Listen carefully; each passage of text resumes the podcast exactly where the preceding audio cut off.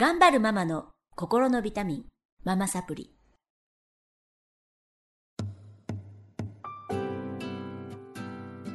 皆さんこんにちは、ママサプリの時間です。この番組は、上海在住のママたちのお悩みを一緒に解決していこうという番組なんですが、えー、先週からね、4週にわたりまして、えー、ローカル学校にお子さんを通わせているママ、二人にお集まりいただいてます。えーっと、人気のブロガーさんでもありますので、えーローカルのね、学校に行かせたいって方、本当に多くて今、あの同じような境遇の方多くて、番組にお便りが来ていて、あの、ママサプリでね、えーローカル情報も、あの、届けてほしいということで、今日はお集まりいただいてます。はい。えー上海さくらさん、えーブログは上海あれこれ、えーそしてアシンさん、ブログの方はラオトンジーは中国人、えっ、と、労働士って書くんですけど、老人の老に同士っていう字を書いて、労働士は中国人。あの、まあ、一緒、パートナーは中国人っていう意味なんですけれどもね、のブログを展開してらっしゃるお二人にお集まりいただいてます。えーっと、いつもね、話が長くて、うんあの、自己紹介もしていただいてないんですけど、ちょっと簡単に子供の年齢だはいと、えーっと、子供の年齢、上海歴だけ。はい、お願いしますはい。えー上海さくらと申します、はいえー子供の年齢は上の子が小学校3年生、えー下の子があー幼稚園の年長。はい。はい。で、えー上海歴は10、多分2年2年。はい。です。素晴らしい。よろしくお願いしますお。願いします。はい。はい、アシンと申します。えー上海歴は4年4年強ですかね。4年強まだ5年あ中国歴が あの合計5年いくぐらいで上海歴はもう少しちょっと少なくなるんですけれども、えー家族は、えー長女が7歳、えー2年小学校2年生で、まあ、長男が今5ヶ月です。5ヶ月です。はいはい。で、ローカルの生活どっぷりって感じでね、はい。あの、やっていただいてるんですが、今日は、えっ、と、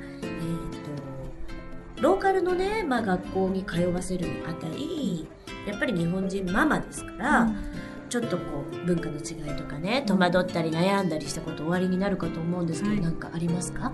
うんやっぱりまず言語ですよね。あうんの上海っていろんな学校がありすぎて、うちももちろんインターという選択もあったし、日本人学校っていう選択もあったし、うんまあ今はまあローカルに結局入れてるんですけど、うんまあそこはあの選択肢がある分悩むところですよね。悩むね。うちみたいな、ね、主人が中国人、奥さんが日本人っていう家庭だと、やっぱり多分アシンさんとかもそうだと思うんだけど、日本語も中国語も喋れるようになってほしい。で、どっちの文化も理解してほしいっていう気持ちがやっぱりあるわけですよね。で、その中で、まあ私たちは結局、まあ、あの地理的な問題とか、まあいろいろ金銭面とかね、いろんな面を考慮して、まあじ結局自分たちが住んでるうエリアの近くのローカルの学校に入れてるんですけど、うん。やっぱりその中で私が今一番心配なのは、うん。子供たちの日本文化とか日本語はやっぱりどうしても、まあ私家にいないですしだから私が子供と触れる時間っていうのは私が家に帰ってから、えー子供たちが寝るまでの多分うん。34時間とかそれぐらいの中でいかにあの伝えていくかっていうくか。のはすすごく悩みどころですよね。うん。そうかそうか。うん。でも、えっ、と、じゃあ、日本語は結構ペラペラに喋る感じ？うんと上の子はうん残念ながら、うん。どんどんどんどんなくなやっていっちゃって。て、って中国だもんね。うん、で、あのー今3年生になったんですけど、うんまあ、幼稚園からねローカルに入れてるのでもう、まあ、彼の母国語は多分もう中国語なんですよね。これからずっと先も、うん。もうそうなっていくと思うんです。こっちに住んでる以上。で、あのー去年だったかな。うちの母とね、あのービデオ通話をさせてたら会話がつながらなかった。えー。もう上の子は日本語のボキャブラリーがもうだいぶ消えちゃってて、うちの母の言ったことが全然わからなかったみたいで、え、ママこれ何言ってるの？ね、だから私がいないうんと、えーうちの実家の父と母と上の子の会話はもうつながりません、今。あらすごく残念ね。でもうまあしょうがないんだけど、がないよね。まあ私の思いはじゃあもうそういう状態であれば上の子の母国語は中国語としてしっかりあの身につけてもらいましょうっていうふうにもう切り替えたので、うんまあそれはそれ、でも夏休みとか日本帰ったり。えー、と今年は帰ってないんですけど来年ちょっとうん、長く帰ろうかなと思ってます。そうだね。だからその時にね、うん。あと、えっと、公立の小学校とかも行けたりしますからね。日本って。ダメなのそれがねうちの子うがんかたくなに拒否してるんですよ。ああ、そう、日逆本なんだ。そうそう。でか下の子はで逆にそうで下の子の話もすると下の子はまだ日本語をキープしてます。なんでかっていうとあ多分私と一緒にべったりいるから。だから日本語の、えっと、なんていうのインプット量が上の子と下の子ですごく差が出てきてしまってて今で上の子はまだあれ？宿題とかやってて、まあ、結構主人が見てくれてるんですよね。で下の子は私が担当みたいなふうに今なんかそういうふうにちょっとなって家でも中国語なんだ。うちはそうそうそうですね。うちはもう家庭内言語が中国語なので余計に。ああ、そうか。だから今後の課題は下の子の日本語がどれだけ維持できるか。なるほかなと思ってど。難しいね、やっぱりね。そこはちょっとでも私の責任でもありますけどちょっといやいやいやいや。残念かなっていうのはありますね。なるほど。うん。どうですか、しんさん。まあ、私はですねやっぱりあの子供をローカル校に入れたことで、うん。毎日毎日宿題があってまだちょっと腹をくくれてないところがあるんですけれどもちょっと遊ばせてあげないのがかわいそうだなって思ってしまって、うん。その不安がやっぱ子供にも伝わっていて、うん。えちょっとなんかこう勉強に対する前向き性前向きな積極的な態度っていうのをちょっとなんかこう私の態度で阻害してるのかなっていうのが。ああ、そっか。うん。あの中国では当たり前のことですからね。ね。遊ぶ時間なくってずっと勉強する、でもさそれはどう思われますか？二人やらしてみて。だって自分たちは遊んでたわけじゃん。そう。あそうですね。ね。そうなんです知ってるじゃない。そうそうそうで旦那さんは知らないからいいと思うんだけど、ど比べれるよね。ぶつかったんですよねやっぱりそれで、旦那さんと、うんでも、まあ、最終的に言われたのはでもこっちの学校でこの環境で学校へ行かせてる限り、ね。やっぱりうん。あのやっぱり遊んでばっかりはいられないんじゃないのっていうのがまず一つとだから例えば月から金はもう勉強で土日に例えばスポーツをさせるとか、まあ、うちは習い事とかさせてるんですけど、うん。まあ、ちょっとそういうふうに今は、うん。その月から金と土日で切り替えてっていう方法で進んでますね。なんかその遊ぶことってすごいねあの特にほら低学年のうちって日本はすごい大事にされてて、えっと、みんなでこう遊ぶ時間とかほら中休みとかもアホみたいに遊んでるんですけど、うん。そういうのはないの？中いやで国のも小学校は。遊んでますよ。だって先生からあのななんか教室で遊んでて誰々怪我しましたとか来ますからね。そうか。うん。じゃあまあ、うちのゆるいはゆるいんだね。まあ、私の娘の学校は昼休みになんかこう宿題のチェックと、まあ、小テストをしてるみたいで、それができた子からし昼休み。終わらない子はいつまでもこうずっとやって。昼休みはあれですか、ええ。ー外で遊んだりしてるの？何して遊んまあそのビデオを見たりですね。の またビデオ出たみたいな。長いんで保護者からもう外で遊ばせるように。とうん。ティーチは。あといや今はね、まあ、あの空気落ち着いてるんですやっぱり空気が悪いからうん。外で遊べないっていう事情がありますよね、まなんか外で遊んでるっていう聞いたことがない。ない。ない、確かに。そういうのだとどうなんだろうか。なんか。なんか親が作ってあげないとダメだね、なんかその環境は学校には任せられないですね。そうですね。でもね、まあ中国の方に聞いたことあるのは、キャンプとか、うん。なんかすごい流行ってるって。うん。うん。やっぱりそういうプログラム、日本から、うん。あのー、島次郎のほら、うん。なんだっけ、あのね、あベネッセのベネッセとかうん。が企画したキャンプとか、うん。なんかそういうのはすごく飛びつく、うんうんうん。親が。うん。やっぱりこう自然の中でそういうことさせるっていうのは、みんな関心があるみたいですよ。そうですね。やっぱりありますね、土日は多分親の勢力は全部そこに注がれてるよねきっとね。あ、そう。どういうことに、で例えばなんかやっぱり土日になると子供向けの企画ってもうわんさかあるんですよこっちって。もうね普段ができないだけにいっぱいあるよね、うんあのお菓子作りとかでもなんかすごい人気だし、ん。体験させるうんって体験型だね。のものが結構ありますよねまあその分ね結構費用もかかったりするんだけど。結構ここ商業主義が強くて、うん。日本の言ってる思い描いてるような値段ではない、ん。本当にキャンプも2泊3日で2000元とかうん。普通に取るんで、おー、すごいね。でまあ備品とかはねあの自分自分で買わなきゃいけない。寝袋とか自分で買う買うしそれだけ高いお金を払ってこうキャンプをさせると。はあ。でもまあねそのお金で買わないとそうそうだからいけない。そうそうそうそうお金で経験を買ってるよね、どの辺行くんですか？郊外ですか？郊外ですね私が見たプログラムはあの学校で学校のそのクラスのグループチャットに、まあ、こういうプログラムがあるからみんなで行かないかって言って結構連れ立って、日付合わせていくパターンが多いですね。じゃあ、えっと、上海さくらさんとアシンさんは今土日はどんなことをさせてるんですか？えー、とうちの子のケースだと上の子はえっと空手をまず空手。あ習っていいね。て、まあうんうん体を動かしたいということですね、で、えー、とちょっと夏の時期は暑すぎてストップしてたんですけど一時期サッカーをやってたりとか。スポーツ系ね。うん。なんで音楽に触れさせたいということでギターだのバイオリンだの。すごいね、まあ、上の子はギターに下はバイオリンやってるんですけど。すごいね。まあでも結構なね。結構な学だね。